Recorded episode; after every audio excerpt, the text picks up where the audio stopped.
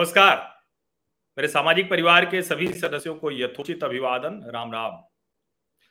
कृषि कानून, जिनको सरकार कहती रही कि ये किसानों का हित करेंगे, और कई किसान संगठनों के नेता कहते रहे कि ये तो काले कानून हैं, किसानों को बर्बाद कर देंगे, सब कुछ पूंजीपतियों के हाथ में गिरवी रख देंगे। और इसी को लेकर लंबी लड़ाई चली और बाद में सरकार को भी झुकना पड़ा। प्रधानमंत्री नरेंद्र मोदी ने कहा कि शायद मेरे ही कुछ तप में कमी रह गई होगी। अब कृषि कानून वापस हो गए, लेकिन किसानों की बेहतरी होगी कैसे? क्योंकि लंबे समय से सारे ट्रेडिशनल ऑप्शंस को अलग अलग समय पर आजमाया जा चुका है। अब एक जो सर्वोच्च न्यायालय ने चार सदस्यों की समिति बनाई थी, जिसमें से फिर तीन सदस्य रह गए, और उनमें से एक अनिल घनवट। उन्होंने प्रेस कॉन्फ्रेंस करके कहा कि करीब पचासी, सौ में पचासी किसान वो कृषि कानूनों के साथ था। तो क्या होगा अब? क्या कोई रास्ता है कृषि कानून का? क्या कोई दूसरा विकल्प है? इन सब पर बात करने के लिए हमारे साथ वो चौथे सदस्य हैं भूपिंदर सिंह मान साहब, जो बहुत प्रतिष्ठित किसान नेता हैं। लंबे समय से किसानों के लिए संघर्ष करते रहे और जिसको कहते हैं ना कि कई बार ऐसे धर्म संकट होते हैं जिसमें निर्णय लेने पड़ते हैं और उसमें उन्होंने उस समिति से खुद को बाहर कर लिया। लेकिन अब तो पंजाब में चुनाव भी हो गया है सर। मान साहब आपका बहुत बहुत स्वागत है। मेहरबानी और पंजाब में चुनाव भी हो गया। किसान भी जो यहाँ लड़ रहे थे वो सब अपने अपने घर चले गए। अब तो कोई उसकी चर्चा भी नहीं कर रहा। योगेंद्र यादव कह रहे हैं कि हमको तो पिच तैयार करनी थी। उत्तर प्रदेश में नहीं लड़ पाए अखिलेश यादव तो हम क्या करें? तो अब आपको क्या दिख रहा है रास्ता? कहाँ आगे कहा जाएँगे? आ, आगे जाने से पहले मुझे लगता है पीछे जो कुछ हुआ उसको थोड़ा सा देखना ज़रूरी होगा। कि ये ये सारा नैरेटिव बना कैसे? जिसको ये सारा किसान आंदोलन कहा जाने लगा। और इस तरह का माहौल खड़ा हो गया जैसे जो लोग वहाँ जाके बैठे हैं वही सारा देश है। तो इस नरेटिव को खड़ा करने के लिए जो जो कुछ हुआ वो मुझे लगता है कि आगे जाने से पहले इसको देखना मुझे लगता है काफ़ी ज़रूरी होना चाहिए ज़रूरी हो। देखिए ये बेसिकली ये कुछ वेस्टेड इंटरेस्ट थे जिन्होंने ये सारा प्रोग्राम शुरू किया। उनके अपने कुछ तो इंटरेस्ट थे उनके बिज़नेस इंटरेस्ट कुछ थे उनके पॉलिटिकल इंटरेस्ट इनको लेके उन्होंने एक नरेटिव तैयार किया। वो नरेटिव उन्होंने पहले शुरू कोशिश की एमएसबी को खड़ने खड़ा करने की। नरेटिव उन्होंने शुरू किया कि आड़ती खत्म हो जाएँगे, ये नरेटिव इस तरह का किया। लेकिन इंटरेस्टिंग बात ये हुई, त्रिपाठी जी कि इस नरेटिव का ज़्यादा असर नहीं हो रहा था। फिर उन्होंने मुझे लगता है गोबल से प्रेरणा लेके तो एक नरेटिव तैयार किया कि जमीनें छिन जाएँगी। ये जो बड़े बड़े उद्योगपति हैं ये जमीनें ले जाएँगे और इसको लेके एक भय खड़ा कर दिया जिससे लोग भाग खड़े हुए।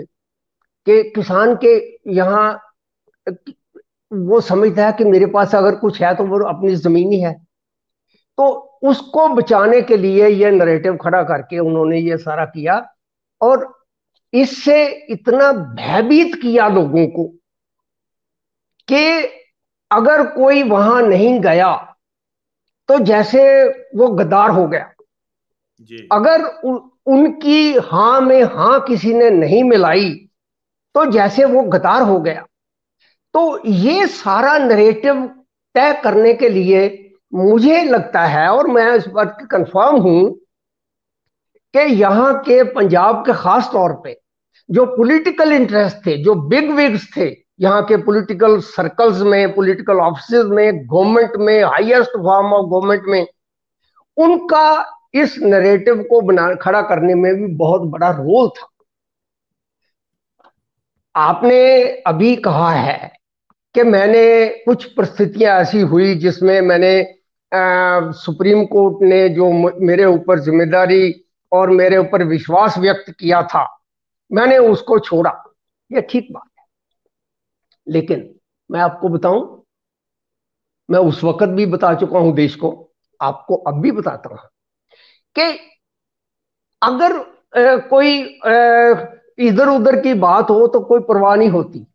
लेकिन अगर जो गवर्नमेंट में हाईएस्ट पोजीशन पे बैठे हुए लोग और उनके कर्मचारी और उनके जो आगे या पीछे, वो अगर इस तरह का करें कि इतनी ज़बरदस्त धमकियाँ, ये दें कि अगर ये इस तरह का नरेटिव में आपने जो ये किसान आंदोलन का कर रहे हैं तो ये तो बहुत गलत होगा और इतनी इतनी धमकियाँ। तो ये सिर्फ़ मुझे नहीं, सारे परिवार को, इधर उधर को। तो ये सारा कुछ उन्होंने जब किया तो मैंने उस वक्त भी जब वो कर रहे थे तो मैंने उनको ये कहा था। मैंने यहाँ तक कि चीफ मिनिस्टर को 15 दस 1920 को एक लेटर लिख के कहा था कि आप जो ये कर रहे हो ये ना तो किसान के हित में और ना ही आपके पॉलिटिकल हित में। ये बैकफायर करेगा आपको। ये आप गलत कर रहे हो।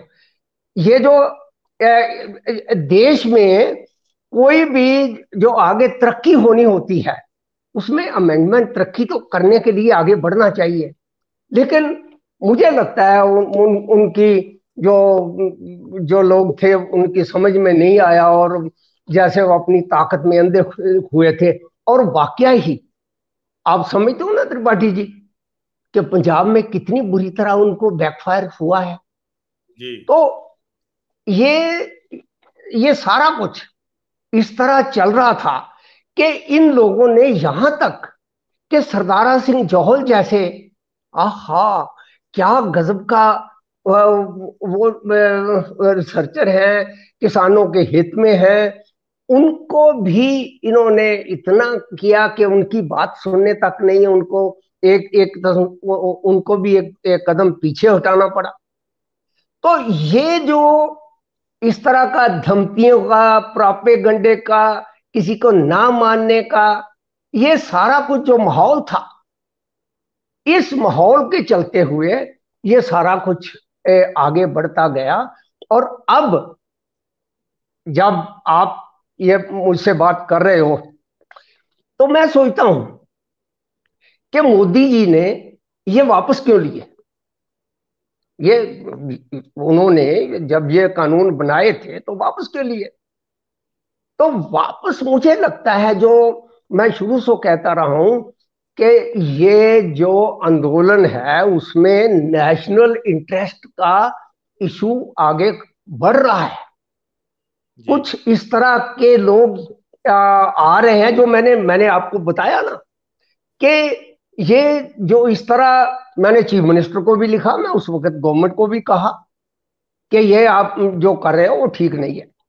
तो मुझे लगता है कि प्राइम मिनिस्टर आगे आगे आते आते उन्होंने ये जो इस तरह का ये निर्णय लिया तो लाजमी तौर पे उन्होंने भी I tend to agree with prime minister Modi that he must have taken this point into account के नेशनल इंटरेस्ट देखते हुए उन्होंने, इस तरह का मुझे लगता है।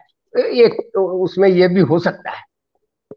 अब ये आ, मान साहब मैं आ, जी मैं थोड़ा सा जो लोग ये बातचीत सुन रहे हैं उनको मैं आ, बता दूँ कि भूपिंदर सिंह मान साहब किसान नेता के तौर पर हैं राज्यसभा सदस्य रह चुके हैं। बहुत पंजाब में इनको एक तरह से कहें कि जिस पॉलिटिकल सर्किल की बात कर रहे हैं खुद कैप्टन अमरिंदर इनके बहुत अच्छे रिश्ते में रहे हैं। लेकिन ये जो बात कह रहे हैं इसको ध्यान से सुनिए। ये कह रहे हैं कि कैप्टन साहब को इन्होंने चिट्ठी लिखी थी। और देखिए उस वक्त भी मैं ये कहता था अक्सर अपनी बातचीत में कि कैप्टन साहब अपनी ज़िंदगी का सबसे बड़ा जुआ खेल रहे हैं और वो जुआ उनका सब कुछ लूट के चला गया। वो अब तो बहुत साफ़ दिख रहा है उस वक्त तो किसी को ये बात नहीं समझ में आ रही थी, आज मान साहब करें एक बात और मैं बताऊँ, मैंने सरदारा सिंह जोहल साहब को भी फ़ोन किया था और उन्होंने मुझसे जो कहा वो मैं बता देता हूँ। उन्होंने कहा कि मुझसे क्या बात कीजिएगा। और छोड़िए इसको अभी। अभी तो किसी तरह से ये सब हंगामा रुके। उस वक्त बहुत खराब स्थिति थी, बहुत ज़्यादा हंगामा था। उन्होंने कहा कि मैं अपने आप को देख रहा हूँ ना, वो मेरी भीष्म पितामह वाली स्थिति हो गई है। सब कौरव पांडव सब हमारे ही हैं। भीष्म पितामह वाली स्थिति है। लेकिन मान साहब, अब इसके आगे की जो बात है, आपने कहा नेशनल इंटरेस्ट में लिया होगा। ढेर सारी बातें कही जाती हैं कि उसमें किसान आंदोलन में खालिस्तानी एलिमेंट घुस गए। जो सिक्खी थी, उसको कैसे कहा गया कि सिक्खी की होंद का सवाल है, वो सब बताया गया, किस तरह से उसको पूरी तरह से गुरुद्वारों में ले जाया गया।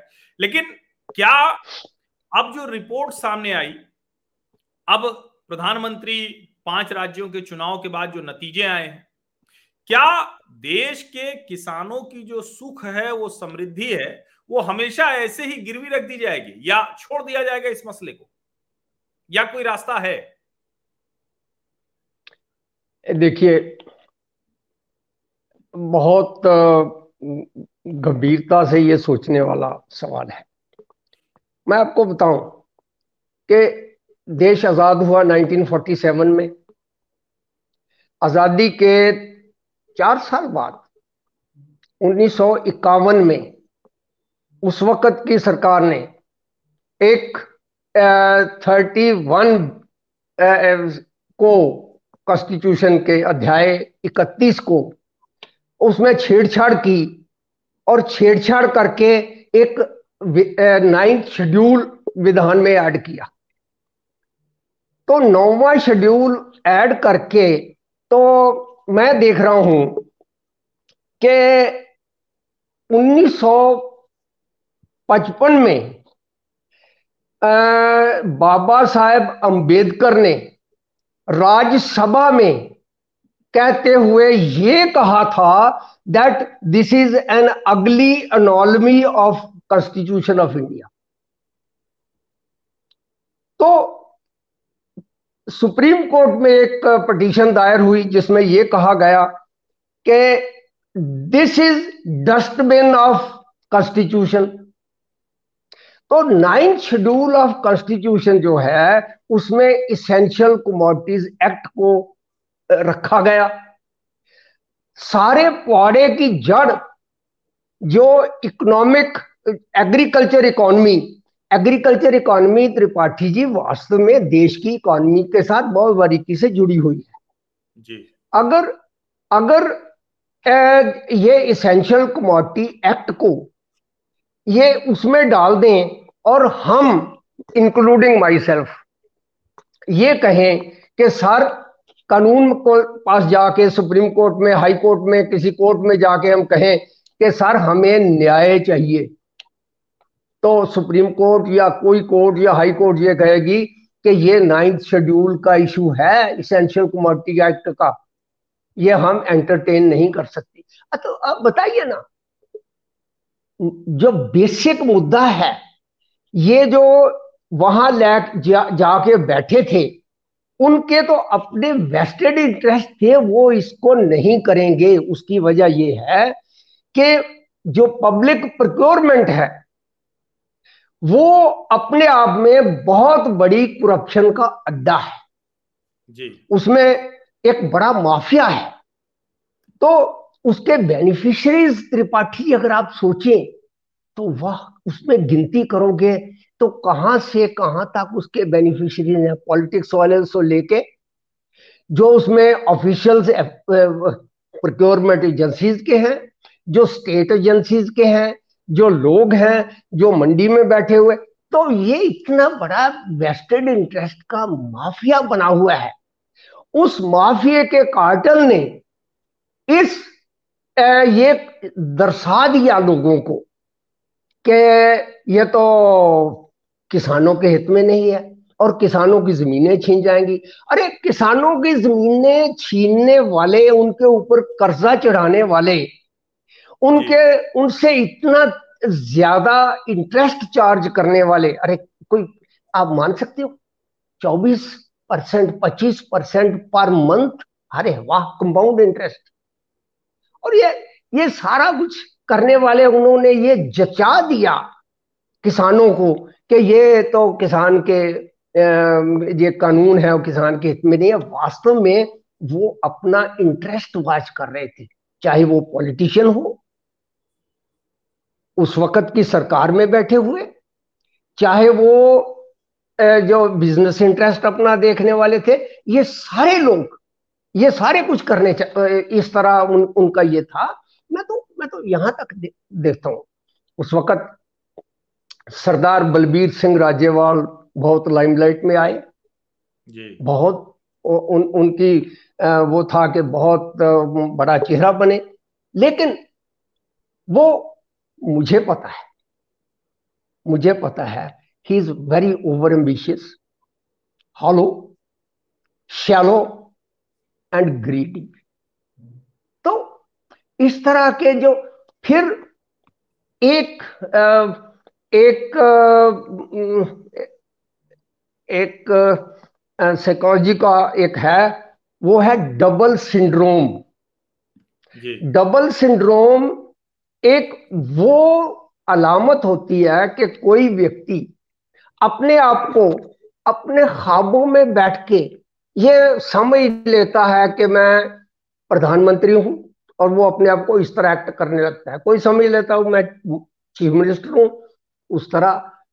कोई इतना, ये इस तरह का अपने आप को समझ के और लोगों से प्रचार करवा के ये सारा कुछ करना, इस तरह ये, चलो चांस है, उन्होंने बहुत बड़े लोग बने, लेकिन आखिर में आखिर में वो सामने आ गई ना बात।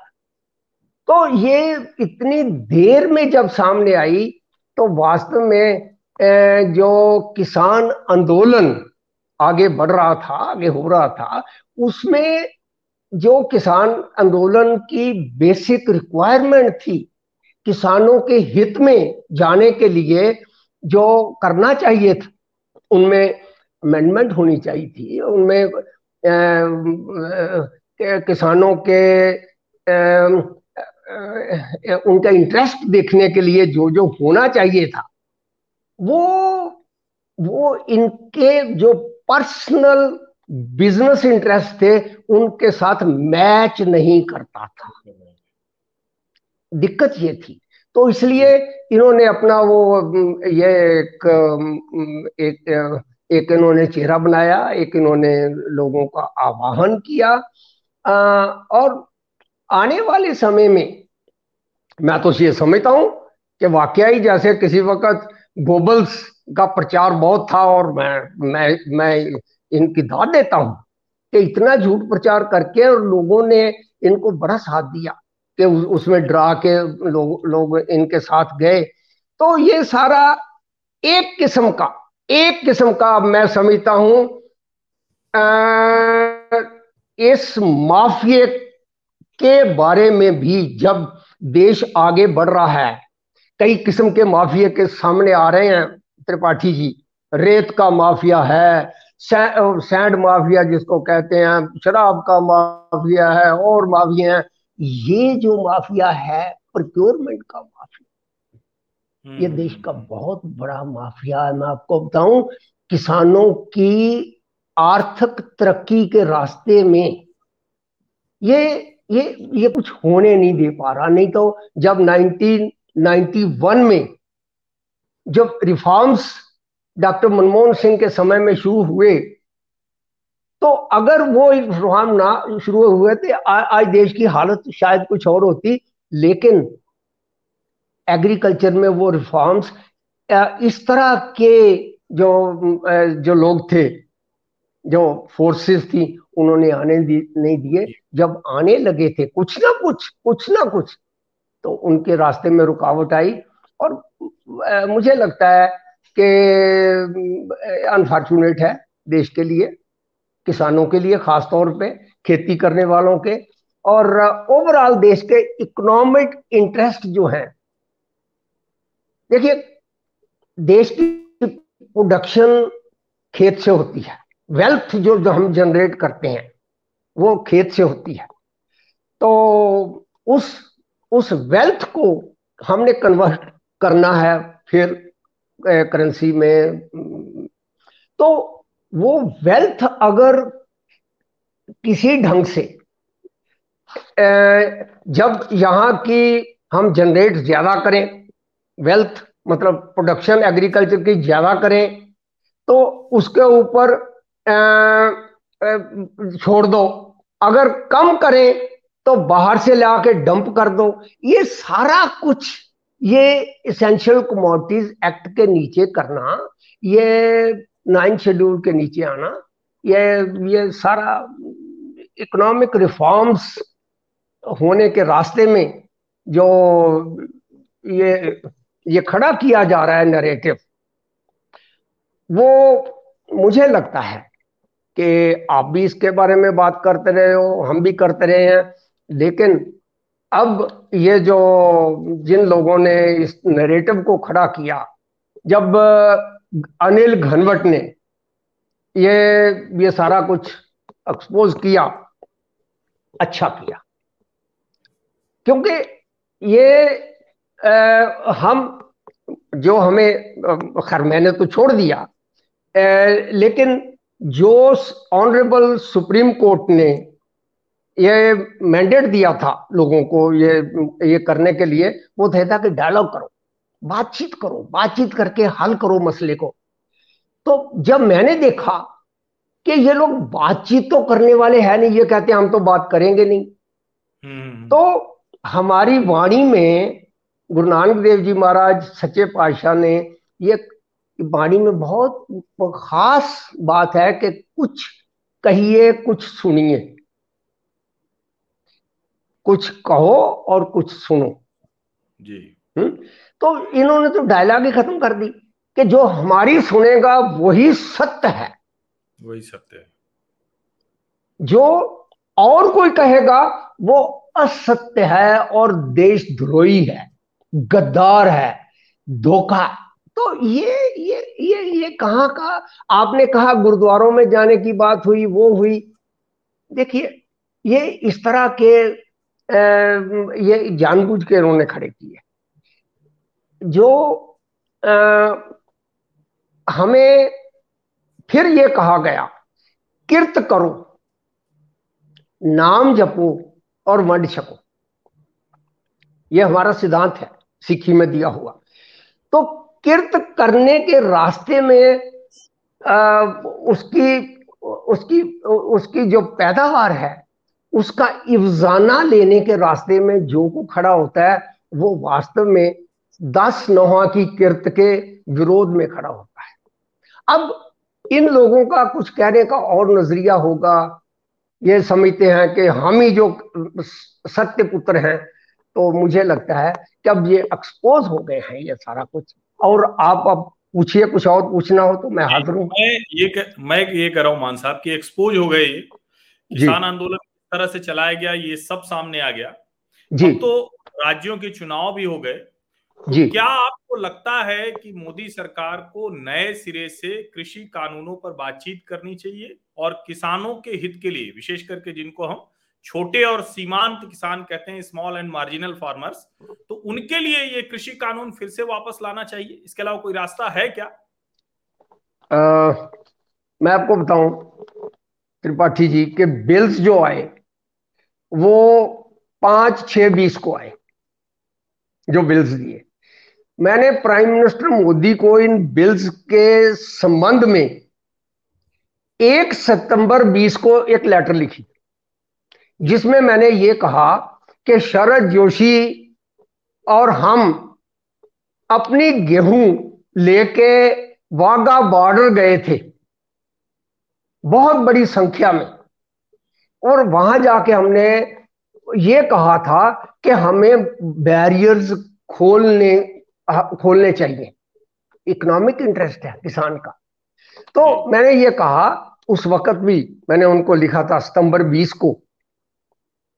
कि आप जो इसेंशियल कमोडिटीज एक्ट की बात इसमें रखी हुई है, जो आप बिल्स में रखी है, वो जो आपने एक दो राइडर्स लगाए हैं, कि अगर इतना बढ़ जाए तो ये करेंगे, इतना बढ़ जाए तो ये करेंगे। तो ये मैंने उस वक्त कहा था कि प्याज की कीमत इतनी बढ़ गई तो आपने उसके ऊपर रोक लगा दी। ये क्या बात हुई? ये ये ठीक नहीं है। इसलिए इसेंशियल कमोडिटीज एक्ट जो है वो उसको आपको किसान के हित में करने के लिए आगे बढ़ना चाहिए। तो मैं आज भी समझता हूँ कि डायलॉग होनी चाहिए, क्योंकि इतने सालों से जो रॉट इकोनॉमिक रॉट गड़ा हुआ इकोनॉमी जो है इकोनॉमिक रॉट जो इतने सालों से पौनी सदी हो गई, हमें इकोनॉमिक रॉट सहते हुए उसको ठीक करने के लिए आहिस्ता आहिस्ता हमें करना चाहिए और हो सकता है, मुझे लगता है कि जो यहाँ का प्रोड्यूसर है, उत्पादक है, उत्पादक कहीं भी बैठा हो, खेत में बैठा हो, कारखाने में बैठा हो, कहीं और बैठा हो, कोई सर्विसेज़ दे बैठा, उत्पादक है। आप बैठे हो, आप सर्विसेज़ दे रहे हो। जो उत्पादक है कोई भी कोई भी प्रोड्यूसर है, उसका इज़्ज़त मान होना चाहिए और उससे किसी भी ढंग से छीन के इधर उधर नहीं करना चाहिए। देखिए त्रिपाठी जी।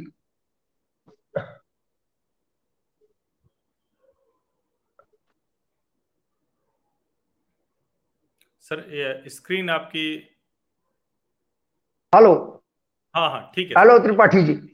जी जी। जो इस वक्त तक हम देख रहे हैं कि जो जो प्रोड्यूसर हैं उनको उनका हक मिलना चाहिए।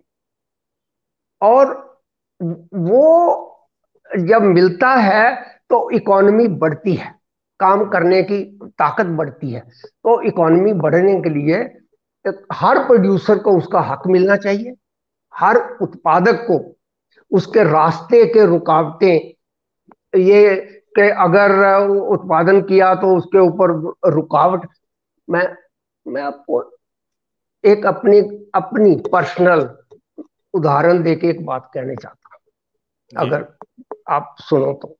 ये वो ये। वो ये कि मैं बटाला में रहता हूँ। बटाला से पठानकोट और हिमाचल प्रदेश यहाँ से बिल्कुल हमारा लगता है हिमाचल साथ लगता है। हमने पंजाब से ये कहा कि हम अपनी गेहूँ दमटाल हिमाचल का एरिया है, वहाँ जाके बेचेंगे। आपको क्या बताऊँ कि हम उन उन लोगों में से हैं, पाँच किलो हम गेहूँ सिर पे उठाते थे। पठानकोट से चल के डमटाल जाने के लिए चलते थे, हमें गिरफ़्तार किया जाता था। और हमारे ऊपर चार्ज लगता था, स्मगलिंग का, अपनी गेहूँ को स्मगल कर रहे थे अरे, क्या बात है तो ये सारा कुछ ठीक करना बनता है। तो ये बनेगा तो एक तरफ़ एक एक एक एक तरफ़ एक कदम था ये। इस कदम को आगे बढ़ाने के लिए हमें डायलॉग की ज़रूरत है। मुझे लगता है ये हमें डायलॉग आगे बढ़ाना चाहिए। मोदी जी को इस दिशा में देश की इकोनॉमी को सुधारने के लिए आगे बढ़ना चाहिए। आ, सर एक आखिरी और सबसे महत्वपूर्ण सवाल। जी। ये क्योंकि नरेंद्र मोदी सरकार में बहुत कुछ बात हुई अच्छा है कि किसानों के हितों पर इतनी गंभीरता से बातचीत हो रही है। लेकिन सर जब आंदोलन हुआ तो आपने भी बताया आपको धमकियाँ मिली। सरदारा सिंह जोहल जैसे अति सम्मानित व्यक्ति को धमकियाँ मिली। और आप लोग सारी ज़िंदगी किसानों के लिए ही काम कर रहे हैं। कुछ लोग हैं जो कहते हैं कि हम किसान नेता हैं और ज़्यादातर समय वो धमकी, अराजकता उसी से काम लेते हैं। तो होता यह है कि जो असली किसान है, वो तो पीछे रह जाता है। उस वक्त भी दिल्ली घेर के बैठे हुए थे तो वो किसान, वो वहाँ क्या कुछ हो रहा था, उसको फिर से दोहराने की ज़रूरत नहीं है। बुरी चीज़ों पर चर्चा कम की जाए तो अच्छा रहता है। लेकिन क्या आपको नहीं लगता है कि जो किसान हैं जिनको लगता है कि कृषि कानून ठीक है उसके समर्थक हैं वो अपनी शक्ति दिखाएँ सड़क पर उस तरह से अराजकता नहीं करे लेकिन वो भी अपनी शक्ति दिखाएँ जिससे सरकार को भी थोड़ा साहस मिले बल मिले उसकी ज़रूरत नहीं लगती आपको? ए, मुझे लगता है कि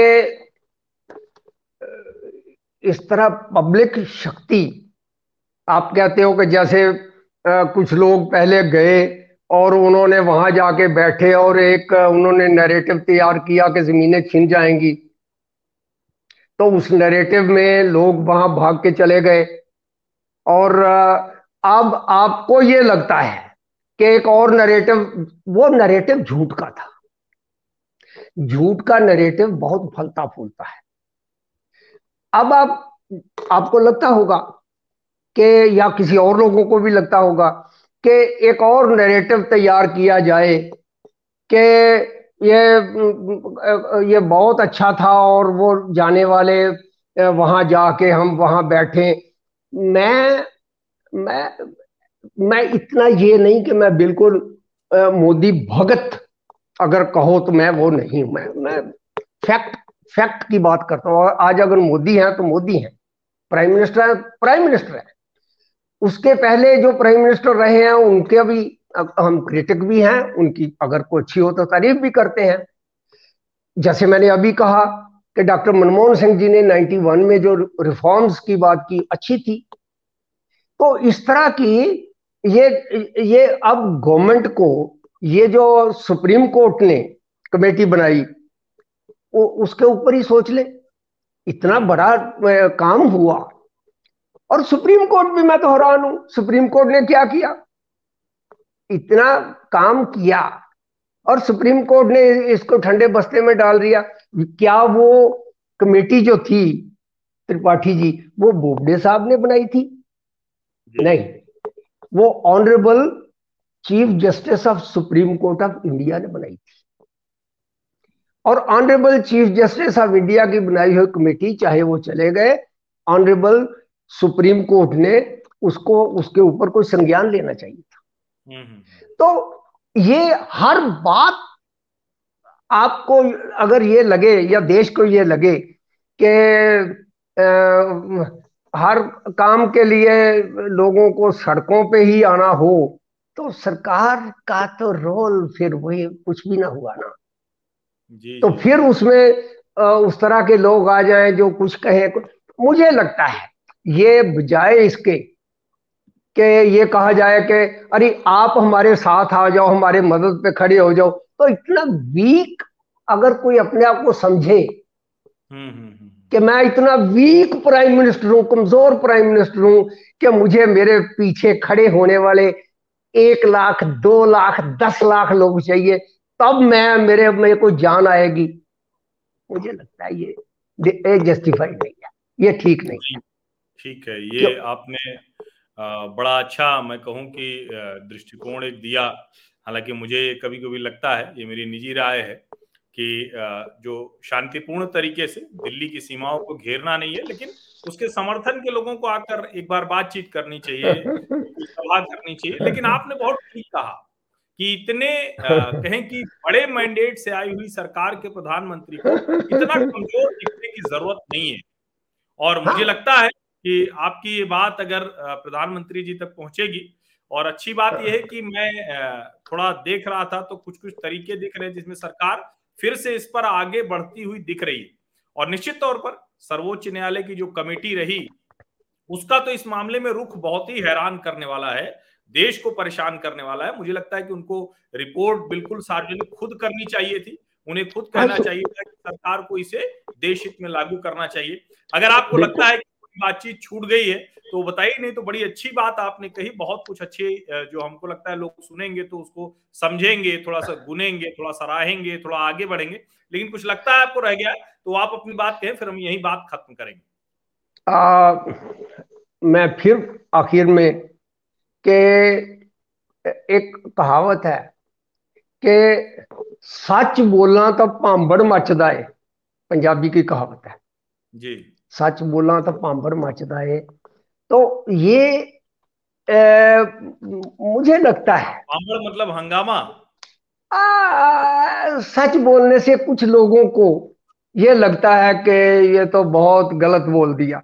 उनकी नज़र में सच कुछ और है। ये कंपेरेटिव होता है। मेरी नज़र में सच कुछ और है। आपकी नज़र में कुछ और है। तो सच जो है वो उसके पैरामीटर्स जो है उनमें जो जो कोई जो कोई काम करता है जो कोई किर्त करता है जो कोई प्रोड्यूस करता है उसका सम्मान होना देश में बहुत ज़रूरी है और इकोनॉमिक इंटरेस्ट उसका देखा जाना यही बड़ा ज़रूरी है मैं समझता हूँ कि अब भी कोई आ, आ, कोई समय हो गया जितना हो गया। बहुत नुकसान हो गया बहुत सामान निकल गया।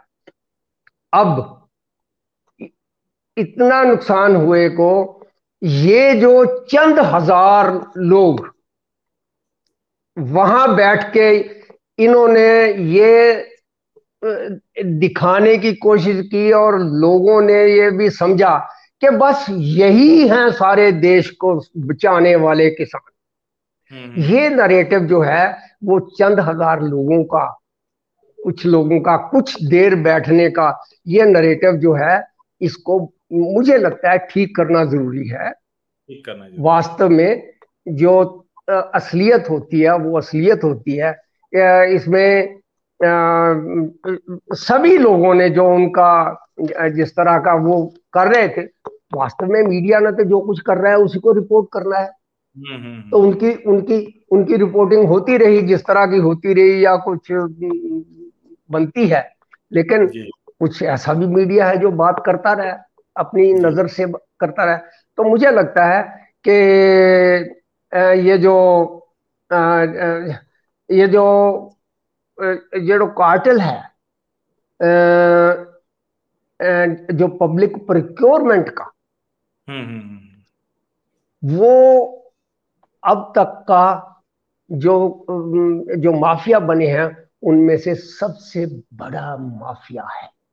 और उसके अगर उसका विस्तार करें तो प्रोक्योरमेंट एजेंसी से लेके ले जाने आने तक जो जो सरकारी एजेंसियाँ हैं उनके तक जो आगे एक बार जो कोई कर्मचारी बड़ा वहाँ बन जाता है एफ़ का आगे बन जाए या कोई यहाँ बन जाए महाराज अगर वो रह जाए तो वो तो कहाँ का कहाँ होता है? ये बहुत बड़ा कार्टल है। ये इन्होंने देश को लूट लिया है। एक तो इनसे बचना चाहिए और देश को इनके बारे में बताना चाहिए कि ये लोग कोई देश को बचाने वाले नहीं है। ये देश को इन्होंने बहुत इन्होंने चोर मचाड़ के नुकसान यही बहुत और आपको पूछना है तो मुझे बताइए। जी नहीं मान साहब बहुत अच्छी बातचीत रही और फिर हम आपसे कभी ज़रूर चर्चा करेंगे। बहुत अच्छी बात रही और हम उम्मीद करते हैं कि प्रधानमंत्री नरेंद्र मोदी जो उनको मैंडेट मिला है जो रिफॉर्म का मैंडेट मिला है जो किसानों के हित को किसानों के हक को उनको देने के लिए क्योंकि अभी तक तो बात ये होती बहुत है लेकिन मिला उनको कुछ नहीं है जिसको मैं एक लाइन में कहता हूँ मैं लगातार ये कहता आ रहा हूँ कि एमएसपी से एमआरपी की तरफ़ जब तक किसान नहीं पहुंचेगा, न्यूनतम समर्थन मूल्य किसान के लिए और उद्योगों के लिए मैक्सिमम रिटेल प्राइस अधिकतम खुदरा मूल्य, किसान को भी एमआरपी की हैसियत में नीतियों के ज़रिए लाया जाए। और हम उम्मीद करते हैं, आशावादी लोग हैं तो उम्मीद करते हैं कि आज नहीं तो कल ऐसा होगा ज़रूर। बहुत बहुत शुक्रिया, बहुत धन्यवाद आपका, बहुत आभार। आपका भी बहुत बहुत शुक्रिया। हमने आपको बहुत सुनते रहते हैं सुना है आपने आज बात करने को कहा। अच्छा लगा हमने आपस में बात की है और दिल की बात हम करते हैं जो भी है मौके पे करते रहेंगे। बहुत बहुत देर मैंने कोई